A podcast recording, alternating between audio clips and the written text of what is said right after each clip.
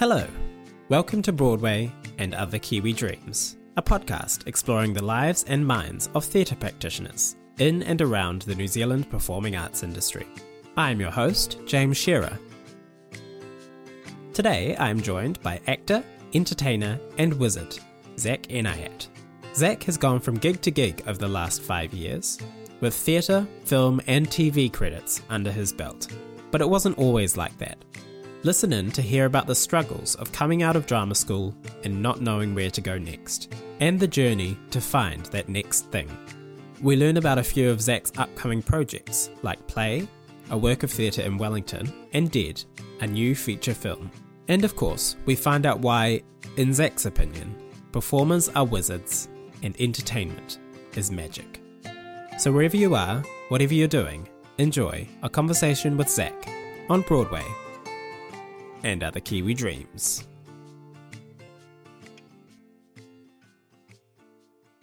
Hi, Zach. How's it going? I'm good, thanks, James. How are you? I'm very good. It's nice to meet you finally. Yeah, nice to meet you too. Um, what year did you graduate from NASDA again? I graduated in 2017. Okay, so a few years after me. Yeah.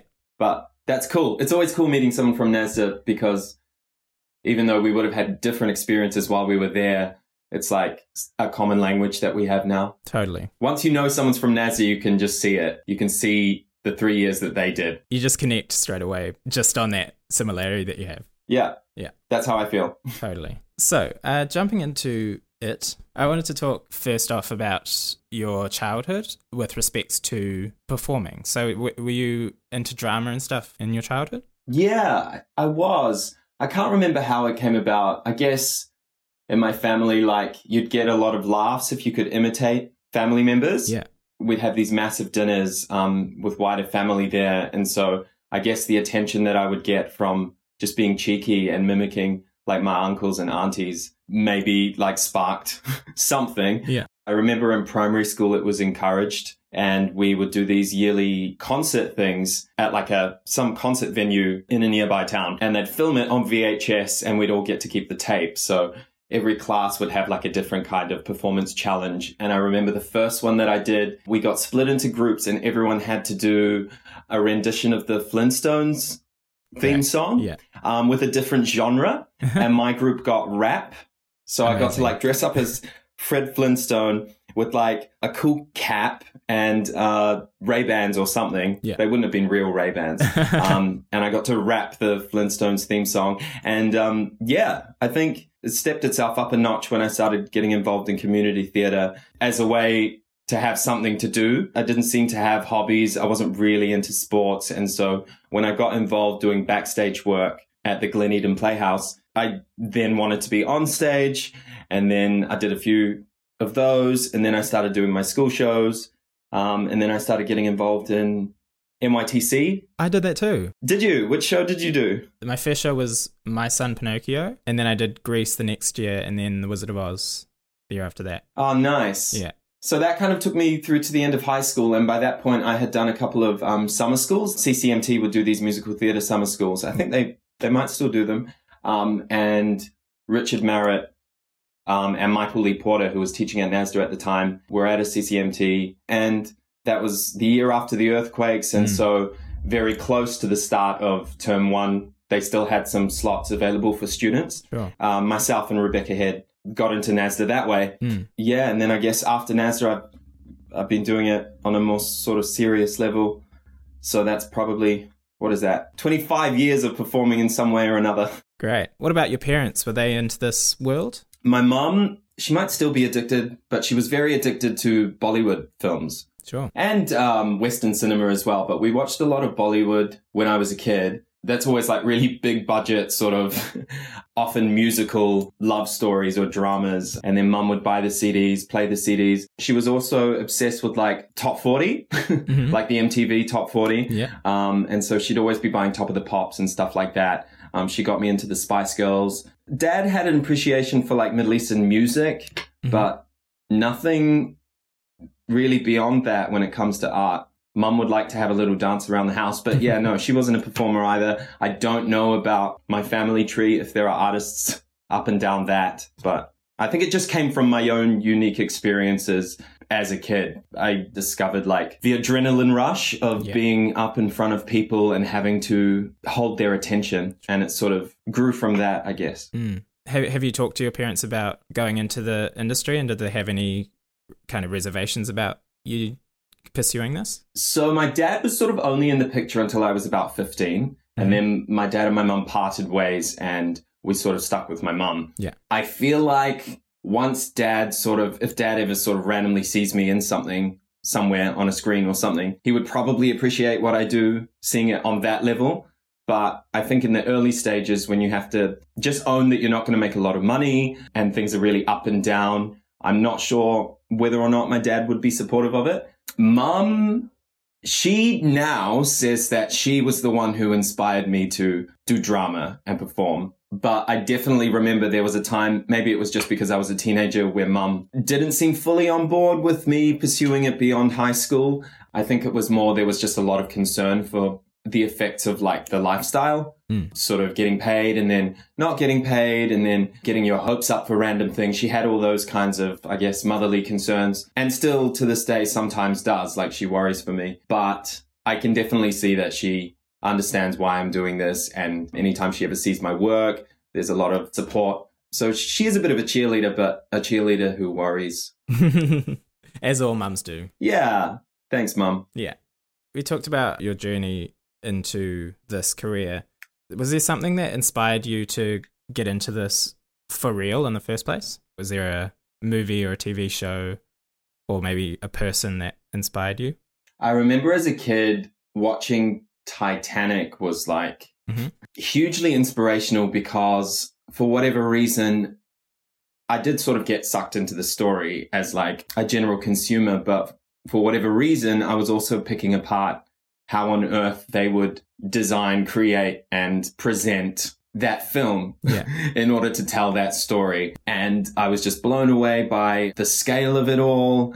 I loved quite a few of the performances, the music, and then also just the whole idea that they had to build pieces of ship and like Yeah. they had to find ways to make us believe that it was like um, snapping in half and then Mm. going up and then going down. Yeah. Um, I think I was like, whatever this is, whoever made this, like, I want to do this kind of stuff. And then I think being a huge diehard Harry Potter fan, Yeah. um, seeing people around my age, Dan, Emma, and Rupert, Yeah. My friends, Yeah. no, um, First name basis friends. Yeah. like grow up and do this thing and learning about what their thing was once i sort of started getting into theater all of that sort of connected and i was like this sort of makes me happier than anything else i know Mhm. but i'm not sure if it was titanic or harry potter or or what it was i couldn't like pinpoint one specific thing if i'm Yeah. honest and speaking of those kinds of roles, is there a role that you have that is like, if I play this, that's it? A dream role, if you will. Yes, I think it always changes. Um, I've got a couple at the moment. One that's probably been around for a long time is if there's ever a way to become a part of the landscape of Lord of the Rings, uh, Harry Potter, maybe Game of Thrones, just when it's being redone at some point, I'd love to find a way to live in that world somehow. Well, they're doing a Lord of the Rings TV show, aren't they? Yeah, they are. Yeah, hopefully they um get some Kiwis on board. That Yeah, would be really cool. From what I know at the moment, it's um if you go on their IMDb, there are some cool fresh faces from other places that are all coming here. Yeah. So we might meet some of them. It's going to be a cool project. It will. What was I saying though? Oh no, to be a not white Batman would be really cool for me Sure. at some point. Yeah, totally. I could see that. Why not? Why not? I just need to get really. I'm obsessed with um, body weight training. It's like a type of training that doesn't really require gym equipment. It's stuff more inspired by like martial arts and gymnastics, where you um, train yourself up to a point where you can do like one-handed pull-ups, one-arm press-ups, and stuff like that. I got into it because everything shut down obviously when we went into lockdown, Mm. and I just wanted to. I needed some kind of physical activity to look after my mental health. Um, and so I found this course online, and you could just go to a patch of grass or a field, somewhere where there's a branch or whatever, and you can use these things to work with your own body weight Mm. to provide all the resistance you need, all the tension that you need, whatever. Anyway, if I keep going with that, then maybe I get to be Batman one day. Who knows? Surely that's what he does anyway. What Batman does. Batman doesn't go to a gym. no, he's got one at his house. Yeah. Underground. You mentioned that you got into NASDA. Yeah. So, how was NASDA? How was the NASDA experience? I think it was mind blowing. Mm-hmm. yeah. Even just when you consider the logistics of like three years, four terms a year, and every day you are somehow furthering yourself with three different crafts. Yeah. And then also a knowledge of the history of those crafts, of theater, of politics, the world. Yeah. I think going in straight after high school, I'm still not sure whether or not that's a mistake. I don't regret my experience. And I think in the years that have followed being at NASDA, all of these things that I picked up while I was there have sort of been useful in some way or another. And Yeah. things that I possibly didn't fully learn while I was there because I couldn't grasp it, Mm. like clicked into place later on for me. What I do have to say about going in so young is that if you've been institutionalized from hmm the age of toddler to the age of 18 and then you're free. And a lot of these people at NASDA have come from different parts of the country so they're also free from their families and their friend circles at home. The freedom that being at university provides a lot of distraction. Mm, yeah. um, and so even though we think we're hardworking and we are while we're at NASDA and we're doing our very best to like you know, keep all of these balls up in the air, we do discover things like relationships, especially if you're gay, because you're thrown into NASDA and it's like a cesspit Mhm. of gay men. yeah. um, or that's kind of how it was when I was there. It can be quite distracting. Um, and then if you if you get into meaningful relationships and that's not really happened for you that much at high school, that's like a whole new world and it takes up a lot of brain space. When you could be sitting down and going over your lines one more time at the end of the night, you're instead, you know, focusing on some other random drama that won't matter a few years later. Mm. And so I wonder what it would be like going in now or even a couple years back at 25 when you have had to be out in the world as an adult and pay bills and you have a little bit more experience with relationships, with heartbreak, with what it feels like to actually work and concentrate and focus. I Mm. feel like I would have possibly gotten so much more out of the experience that way Mm. versus the way that I did it. But it was still amazing and I learned so much and I made amazing friendships and connections with people that I'll cherish forever. So yeah, I wouldn't change it. Totally. Was there anyone in your year group that did take some time off before coming in? Yeah, I think we had a small handful of people who weren't coming in straight after high school. Mm. And I always remember respecting a certain level of maturity that I observed from them and an attitude when it came to homework or just initiative Mm. with how you spend your free time. They were quite often the ones that would hand everything in on time. If I lived with them, which I did, I lived with a few of them. Um, at times, you know, you could hear them really taking on board what was being said during the day at school in their free time and trying to work on all of those things, as did we all. But I would Yeah. just say that from the people that were older, I noticed that they created more time and space Mm. for that kind of thing. And they weren't so easily distracted by stuff that, you know, 18 to 21 year olds can be distracted by. Yeah. It's interesting how kind of societally we are kind of pushed to go into university straight away. That might be Yeah. changing, but you know, it really says something about maybe it is better to take some time to find who you are and find what you like to do and then go into a tertiary situation.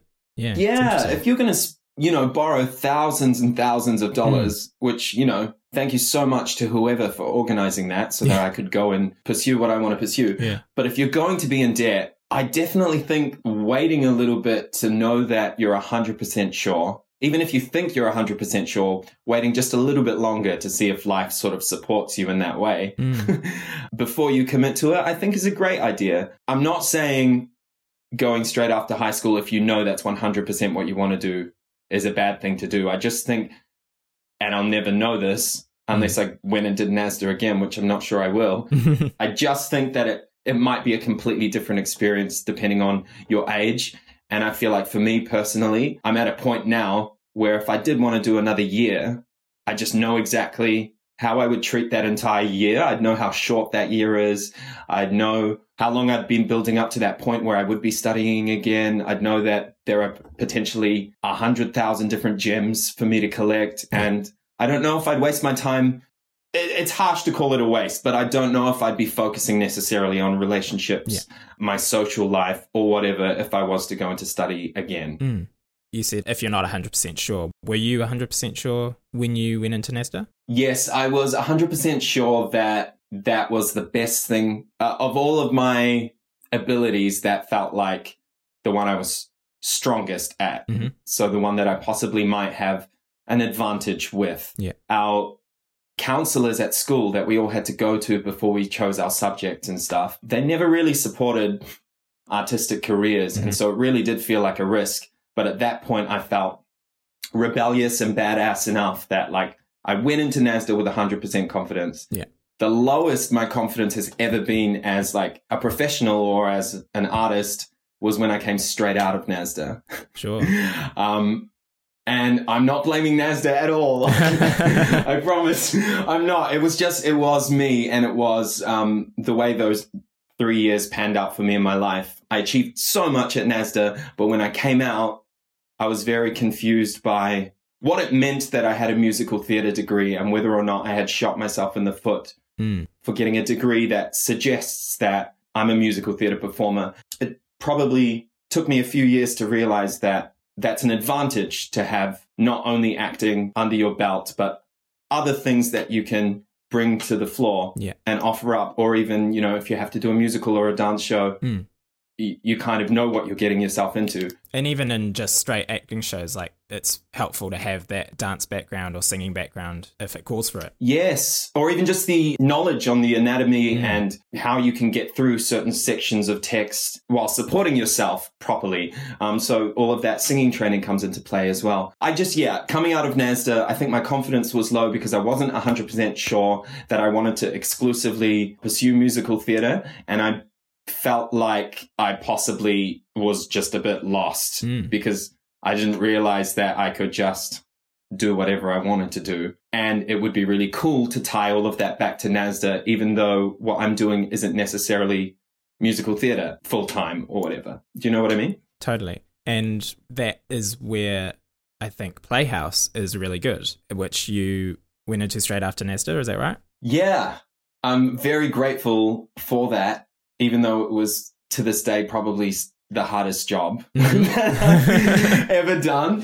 Um, but I think leaving NASDA, not really feeling confident as a performer, I could still remind myself that I had a job and that the contract was for a year. Mm. I definitely came out of NASDA, let's just call it what it is, with some pretty intense depression hmm and being on the Playhouse tour and knowing that I had to leave my shit at the door, concentrate on this one job, which provided so many obstacles throughout the year if you consider performing, traveling, staying in close quarters with your cast, being with them 24 7, um, not really coming back home a lot. It was an amazing year, but also just really, really difficult. And one of our acting tutors said, don't avoid unglamorous work. Mm. And at the time, as amazing as that tour was, just the, the workload and the conditions at times, it sort of made me learn what it was like to really work, not Yeah. complain, and get the most out of what you're doing. I don't think Michael would disagree that it is unglamorous work. Yeah, I mean, it might be a little bit more glamorous now. I don't want to take anything away from, you know, the experience of somebody doing Playhouse at the moment because I know how fun it can be as well. Mm. But I think for me, what was going on at that time was just a little bit of a, an internal crisis of like, am I sure?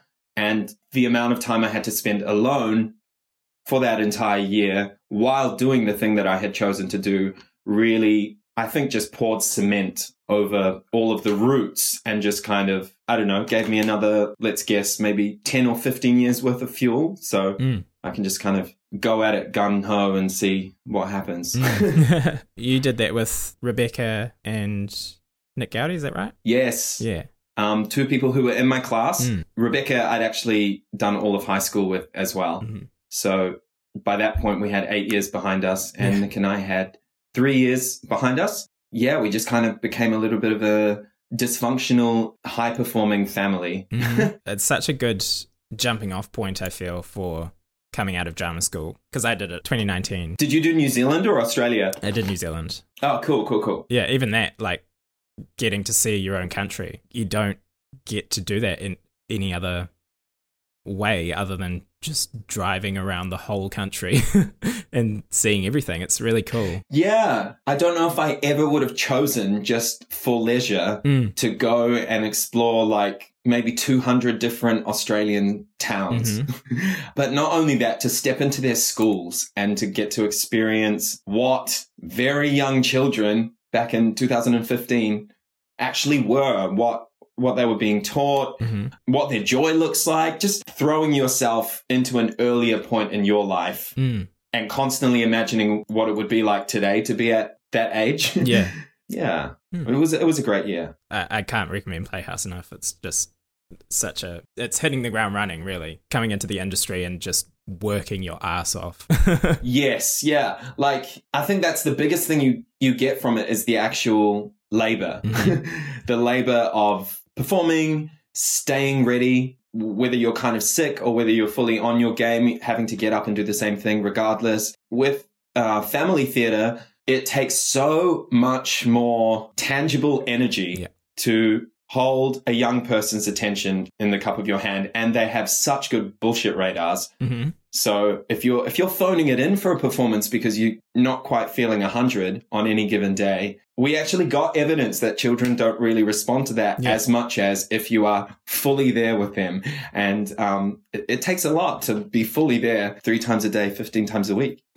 yeah this next question is around your dream miscast role which i feel like is kind of an interesting question now because i feel like the line is getting more and more blurred between for example gender with male and Yeah. female roles for example you did there she is earlier this year Yep. You know. Um, that was early 2019. which is you know a gender bending performance for the Auckland Pride Festival. So I guess the question is, if you could play any role that you wouldn't traditionally be able to play, what would that role be? Let's go with something like either Professor McGonagall or Mhm. Galadriel.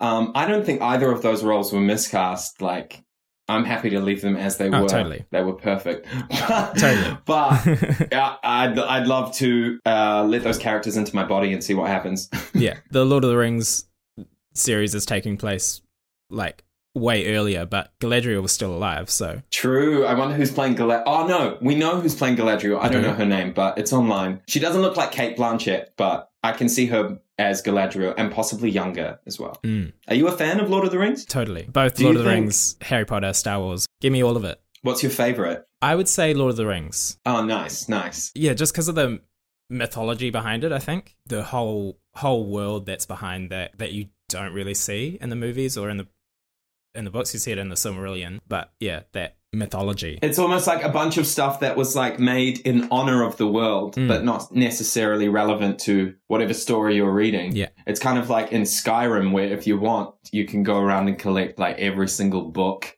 in Yeah. the world.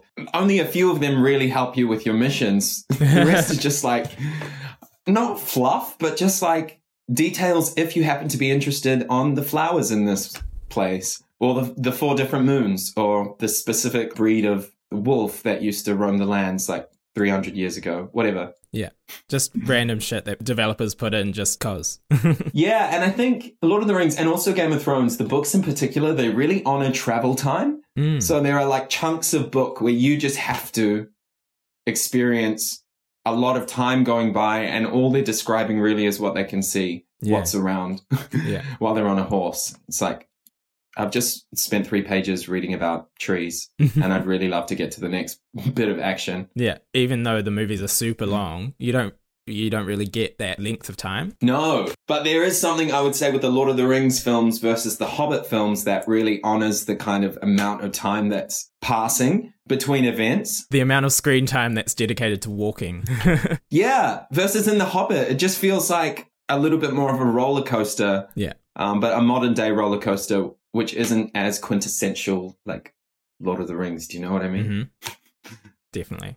Are we off topic? I don't know. I can't remember what the topic was. There's no topic. It's fine. Okay.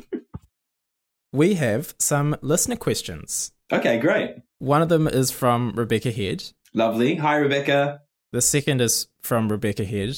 Oh, fuck. Are they all from Rebecca Head? And the third is from Rebecca Head also. All right, great, great. She will always be my only fan, I think. Other than your mum. yeah, yeah, yeah, Yeah. My mum. Hi, mum. They're all actually from the Tusk Puppets uh, Instagram page, so they could be from Edwin. Who knows? She's just trying to plug Tusk Puppets. we get it. Shout out to Tusk Puppets. Let's Shout out to it. Tusk Puppets. Uh, so the first question is uh, j- just a really easy one. H- how did you get so sexy, Zachy? Oh, I think we got to thank my mom and dad. If it's true, we got to thank my mom and dad. And then I guess I just make sure I do something with my hair every day, Mhm. at the very least. And I like to stay active. It's the body weight training. Yeah, body weight training. Let's leave it at that. I've started swimming recently. Maybe that's a contributing yeah. factor. Um, I didn't know how to swim, and now I can do a few lengths, but um, my technique's still not that great. You didn't know how to swim at all. I could swim to save myself, but it kind of looked like exasperated doggy paddling. Sure. Versus now I know how to keep my head under the water, come up for air, um, exactly what to do with my arms, what it feels like to have goggles on. Weird. It does feel weird. Yeah. And kind of suffocating. Yeah, like squeezing your brain. Uh, next is a similar line. How do you make headshots look so easy? Uh, you pick a great photographer. Mm-hmm.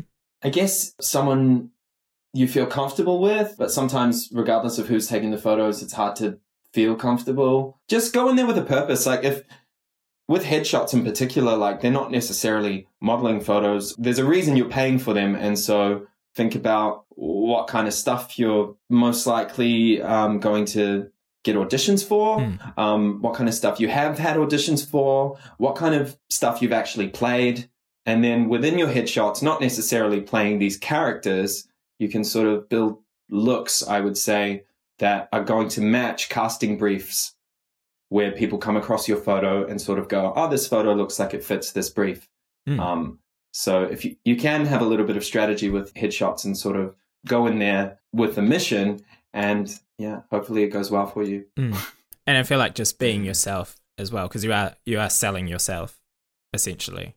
Yeah, yeah, being yourself, but at the end of the day, you also don't like however many photos you're getting, six or seven. You don't want six or seven of the same. Yeah. Um, so it's kind of like obviously it's it's powerful when you can channel yourself into each and every photo, but you've got to capture some kind of range. Mm. So using your own range as a performer is a handy way to like figure out what kind of range you might want to capture in your one hour or two hours with the photographer, and you can actually specifically dress for those vibes get in front of the camera and try something a little bit different to the last 15 minutes of photographs Hmm. and then change again and try something else.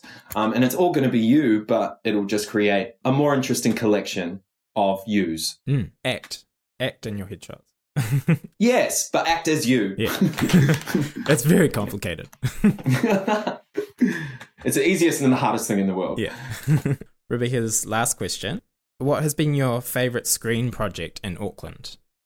I don't know whether to be um, embarrassed or flattered that all of these questions are from Rebecca. We'll go with flattered. all right, we'll go with flattered. She's just a really big fan. Yeah, with a bit of time on her up her sleeve. Um, I would say the most recent one, probably, which is um, a feature film called Dead, Mhm. um, written by my friends um, Hayden Weal and Tom Sainsbury. We just went to a screening of it. I, I guess I just didn't realize, just going in to do my bits, how big a project this was and what it would be like to sit there for, I guess, just over an hour and a half and watch this thing that you were making like two years ago. Mm. And the kind of fear that comes from not knowing how your work from two years ago would read. Yeah, and I guess not remembering what you even did. Yes, yeah, and just hoping it's good. Yeah. Um, the adrenaline from that, and then also just sitting there and watching everybody else you know and their work, um, and being in a full cinema and hearing, you know, a bunch of random people that don't know anything about this film, hearing them respond to it as you go through the film, I think that probably makes it my favorite screen project to date. Hmm. We'll talk a little bit about that later because I have that written down. Did. Okay, cool. when I asked you for three phrases of what you do as a person, you said actor, entertainer, and wizard. Yes. Is that And then, and then when you uh, posted about it, you put a question mark at the end, and I was like, I'm going to have to explain myself. well, I, I, I thought I'd bring it up because I didn't want to offend you if you were aspiring to be the next Christchurch wizard or something. Oh shit. No. I think I'm more all right. So I was thinking of three titles for myself and I just couldn't for the life of me Yeah. brand myself with three phrases for whatever reason. Um, so I put actor and then I put something that is similar to actor, which is entertainer, which I know I am as well. Um, and then for the third one, I, I guess I put wizard because it feels like what we do is magic. Mhm. I know that's really corny, but quite often the feeling of just bringing an idea to life or some words to life or um, a song to life or anything really, I truly do believe that's magic. Yeah. And um, so I guess we can loosely use the term wizard to describe ourselves because Yeah. of what we do. totally. And if we get in Harry Potter, then even more true. Do you think now in the world of Harry Potter, similar to how the the word actress doesn't really exist anymore, we call us all actors. Do you think one of the terms wizard or witch are going to be cancelled yeah. and everybody's going to be called wizards or everyone's going to be called witches? Mm. Well, it's in, uh, like in some uh, fantasy worlds, I feel like wizard and witch are not opposites. I think wizard is one thing, and then witch is another. Of course, it's like a different Mm. um skill set, like there's different there's wizard, and then wizard is the good guys, and then sorcerer is the bad guys, and and everyone who's Yeah, yeah. you know. So I don't know. It's a, it's an interesting interesting. But Yes, are all wizards cis men? well, possibly according to J.K., but we won't talk about her. yeah. hey, we won't talk about her, even though we've like, you know, done about five shout outs to Harry Potter so far. Yeah. But it's the world of Harry Potter that Yes, of course, of course. it doesn't have to be hers anymore. It's ours. Yeah, it is ours. Thanks for that. All right, another tangent. Nice. So actor, entertainer, and wizard. Great. I guess you could also say, I mean, I I wrote There She Is, but I don't really think that makes me a writer. And I also produce that, and I guess I'm pro- producing at the moment with a team of producers, but I wouldn't call myself a producer either. I did think of chucking those things on there. I, I'm not sure that just because you do it once Sure. that you get to use the the title. I don't know. I don't know. Maybe. Like, you be what you want to be, I guess. Yeah, and also I guess you can call yourself what you want to be in the future as well, Hmm. in a sense, if you're kind of doing it now. I'm a swimmer. I'm a uh, body weight master. Also a Gryffindor. Yeah. Podcast guest. Yes, a podcast guest. A lockdown captive. Yes. Is that too too intense? It's what everyone is at this point, so. yeah, yeah, yeah, totally. To- it's relatable content. Great. Sorry, you were asking me something. I was. Uh, you've done a bunch of theatre productions around the country Yeah. and stuff. Are there any particularly meaningful ones to you that have stood out in your career? Good question. I would have to say the shows that I've done with Dynamotion stand out because of what that troupe have presented as as their own sort of theater form. Like, Mm. um, I don't know if this kind of thing was being done prior to Dynamotion or in other parts of the world, but for me to come along to a show just because I recognize some of the faces and then be blown away by this idea that you can have an entire story play out through very high tempo dance choreography and um, pre-dubbed audio that the actors are lip syncing to as scenes. So Mhm. like the scenes have all been pre-dubbed, Yeah. and then you've got a bunch of like iconic pop songs from different decades and this high energy dancing. Uh, and it takes you on a little bit of a journey. I just thought it was so ridiculous, um, but also so kind of impressive. Yeah. like such a mess, but also so polished. I don't mean a mess as in like, oh, I more mean like, whoa, there's there's so much going on. Yeah. Like it's it's like drugs. Yeah. So so when I got to uh, jump on board and do a few Dynamotion shows, there's no other theatrical context as a worker that matches like that vibe. Mm. When was that? Oh, when was that? Um, the first one was uh, I did a show called Disco in 2017, and then one the following year called Monster Mash. Mhm. Um, and then last year in December we did Top Town. And then the, the screen acting side of it. Do your passions lie more with screen acting, or is it is it kind of fluid in all aspects? I think because I know that theater will always be a part of my life, I'm gearing myself up for stuff that I've always wanted to do Hmm. and haven't yet. Like Titanic. Yeah, like I'd love to get into doing feature films and like looking ahead and possibly having a few Yeah. lined up. Yeah. Um, and being on sets for like months at a time and um, being traveled around. There's something so magical to me about not having to use as much imagination because a lot of it has been built around you Mm. and the aim is to make it all look as realistic as possible. So when you think about things like action films or or fantasy, there's like another layer of magic on top of that, which is everybody else's art and work that's all around you that helps you just step out in your costume and just feel like this isn't Earth. And, and you can pick things up and I mean, it sounds stupid because you can get out on in a theater show and there's an entire kitchen and you can open the drawer and pull out a knife and a fork. But I don't know, with some of these larger scale films, I feel like there's nothing else that compares to it in terms of what it would feel like to step out and live in the world. Mm. Film is so close as well. Like physically, the camera itself is so close that you are kind of looking more into the detail of those things that you're picking up or the world that you're in. Absolutely. A friend of mine a few years ago um, was trying to describe the difference between film and stage acting, which I'm learning is more similar than we all think. yeah. But it, it- it's it's it's the exact same thing. But if a camera was like right here between the two of us, Yeah. and all of the tricks that we learn to gear ourselves up to perform on stage to do with communicating the story across a larger distance.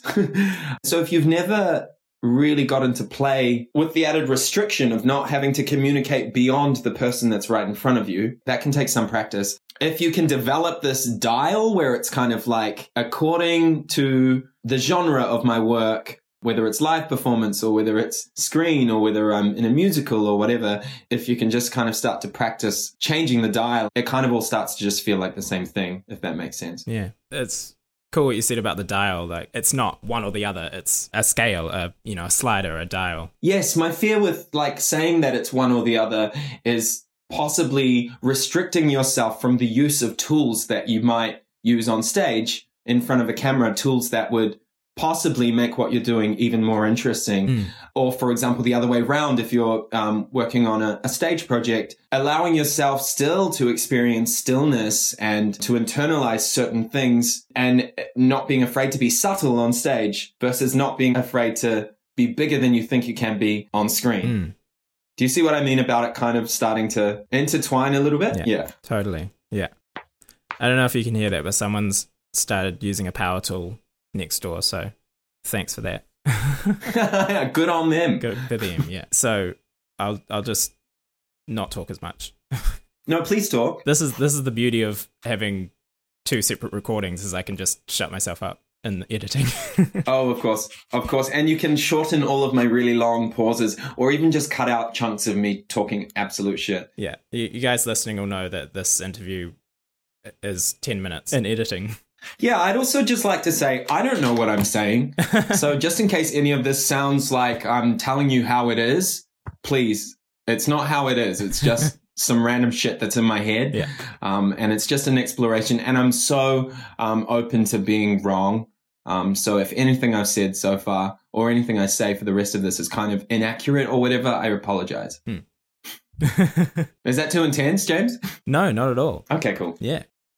So you were born in Wellington and you're of Afghani descent. Yeah. Especially with what's going on in the world right now, and also with how vocal you are on social media and stuff about posting all of that, which is amazing. I wondered what your experience has been with all this. Were you kind of aware of anyone treating you differently or treating your parents differently? Um, I think what happened, and this might connect itself a little bit more to how I ended up uh, becoming a performer, was because my mum and dad were both refugees who got married and gave birth to me here. Yeah.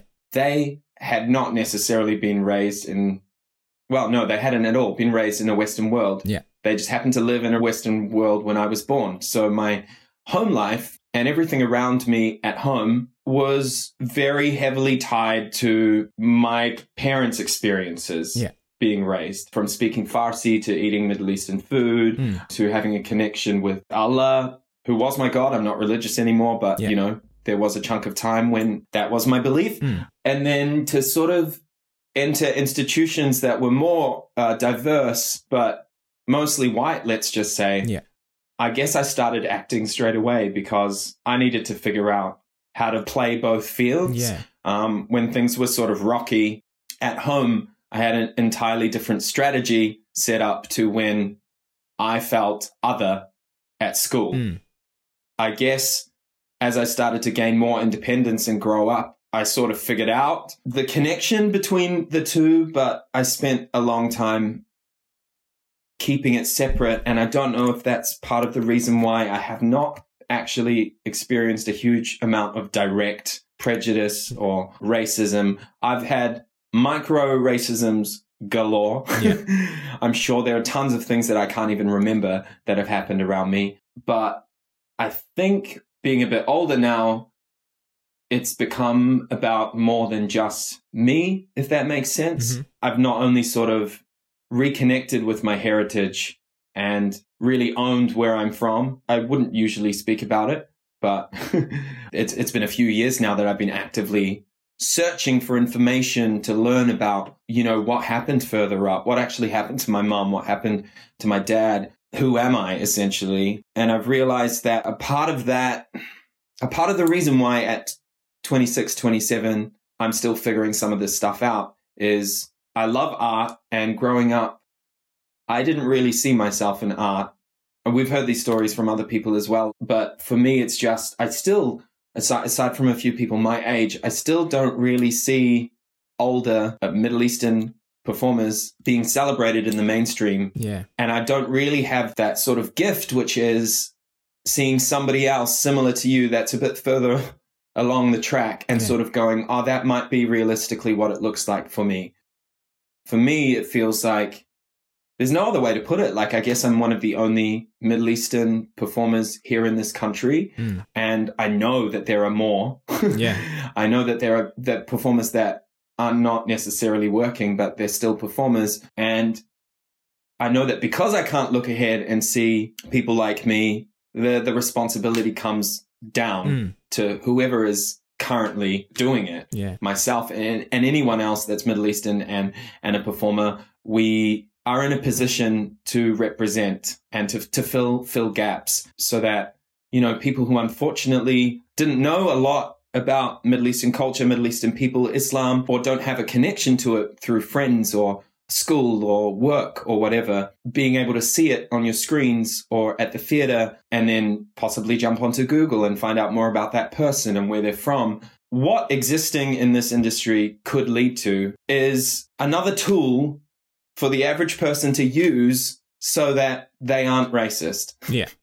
Yeah. If, if we exist in this industry, if we tell our stories, if we start to support stories from other minorities as well, and we all just start to redefine what it means to cast a show, what it means to deliver an international piece or whatever, just if we start to kind of develop the courage to just get on with it and do what we need to do to kind of try and affect some kind of change, then it, it won't be like this in the future. Mm. Yeah, and I, me and my partner started watching The Office again, and in the second episode, Diversity Day, the guy that's coming in says it's not about being colorblind, it's about celebrating our diversity, which I think even in you know silly sitcom like The Office is is a really great sentiment of just it's not about forgetting what's happened or being colorblind. It's about celebrating everyone in the community, no matter what they look like. Yeah, and just there's an educational side to art as well Yeah. because if you kind of connect with what you see, if you feel something because of what you see and it leads to you learning something, that knowledge will help you relate to the topic. Hmm. So at the moment, if we've got this Middle Eastern population here in the country, obviously we need all of those people to be able to work if they want to work. But in terms of the purpose of art, I think it would just help people understand Middle Eastern people more. And at the moment, unless you consciously want to do that, Yeah. it's not surrounding you the way that a lot of other stuff surrounds us and saturates us. And I'm not saying I want everything to be Middle Eastern. I just want the option to be there. I want I want the industry to be more like, you know, that amazing food court where you can have anything you want. Mm-hmm. Yeah. That's a good analogy. yeah, I hope I hope comparing it to food doesn't diminish anyone or anything because I really love food. Food's great. So And just I guess if you are in the in the position, if you are lucky enough to be able to be pursuing your dreams, just have a look around. That's all I Mm. keep thinking at the moment is like when you're next at work, when you're next around the table, um, when you're next on a Zoom call, have a look at the people that are on the Zoom call with you and and ask yourself if you are helping these things that you are addressing on your social media as issues. Are you practically helping to affect change in the way that you can, which is within your own workplace, within your own social circles? Um, is everybody on your team white for this specific project? Mm. If so, why? If so, is it necessary? If so, uh, do you not see that it contradicts everything that you're posting Yeah. up online? And can can you make that connection? And can you start to ask, what is one small way that I can actually walk the walk instead of just talking the talk? totally. That was that. that was that. Moving back into performing and entertainment and, and wizardry, Yep. I wanted to talk about what you have coming up.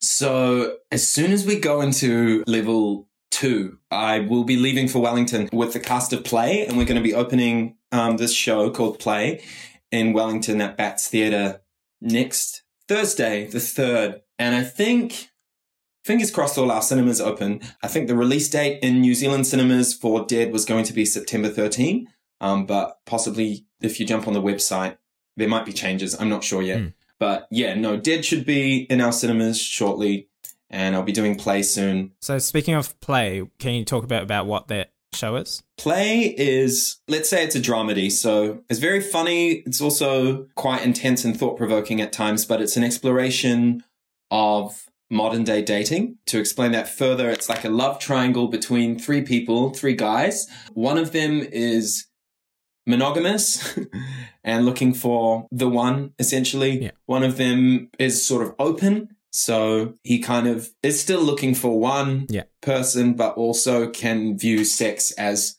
something that's separate to that Hmm. and that you can sort of have a bit of fun with. And then there's a third person who is like more polyamorous, more in the field of like you can experience limitless love for any number of people and have connections that are sexual, emotional.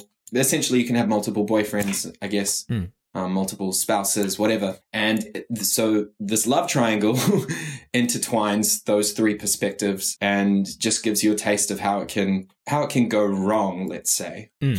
And which one are you playing? Uh, so I play this guy called Dan. He's a real estate agent and he is a bit Gym Tan Laundry. Um, he's a bit of a, a well off fuckboy type who is uh, starting to want a little bit more. He's used to kind of being open, but if the right person comes along, he'd want to sort of, I guess, take steps forward with that person Hmm. and live with them and um, build build a life with them. I guess while still being open, Hmm.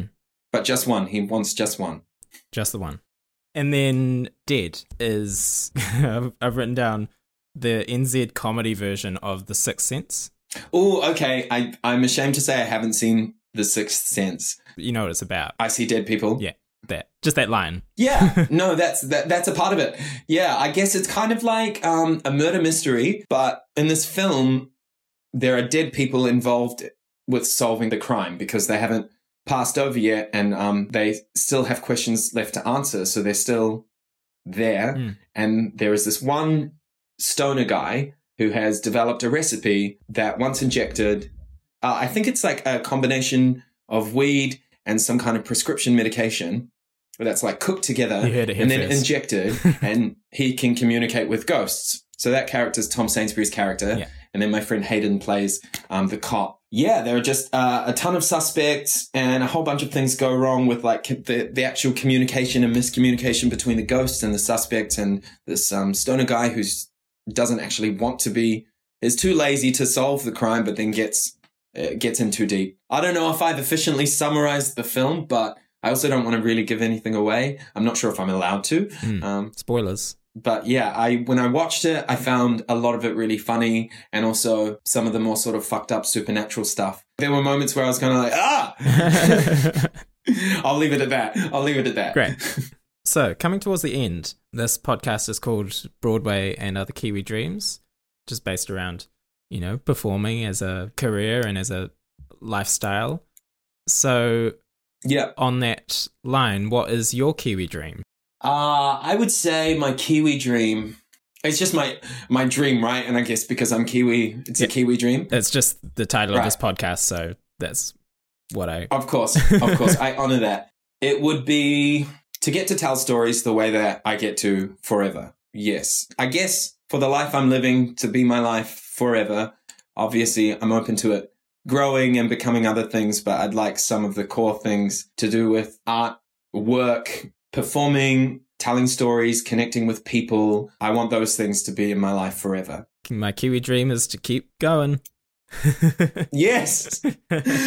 Ah, I pulled it off as an answer, but I was just thinking I always find goal setting like I can set short term goals, but in the long term, I have to create the goal without a time in mind, especially in this career. I often feel like I don't actually have one specific dream, mm-hmm. just a bunch of things that I would like to see happen and I just the that. openness, I guess, to let them happen. Yeah. Hopefully. What's yours, by the way? Have you already had to answer this on another episode? Uh, I, I also have a bunch. You know, this new dream of podcasting apparently is going quite well and I, I really enjoy it. I'm also into like the behind the scenes of theater as well. And I mentioned yeah. earlier videography as, as well. So there's yeah, there's a spectrum of dreams all within the arts and all risky as a career path. Do you have a drone? Are you going to get a drone? I have a drone. It's currently in New Zealand. Oh, very cool. Very cool. You are a videographer. Yeah. That's all you need. You need a drone. I've I've flown it a handful of times.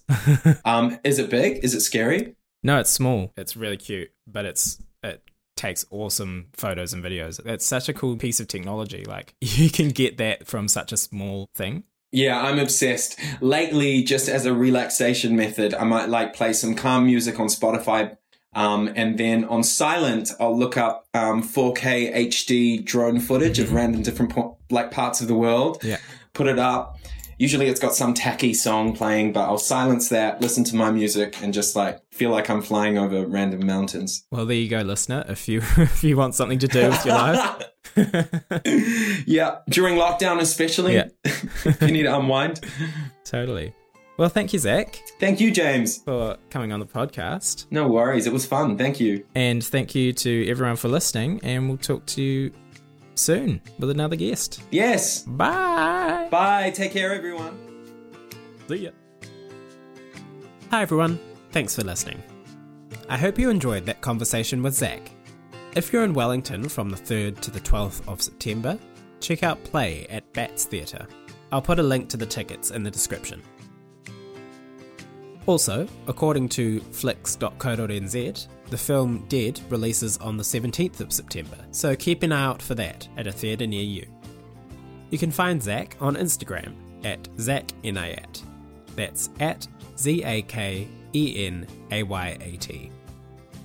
You can also find the podcast on Instagram at And Other Kiwi Dreams. I'm currently in the process of updating my feed with short snippets from each episode, so head on over there to check those out. Thanks again for listening, and I'll talk at you next time on Broadway and Other Kiwi Dreams.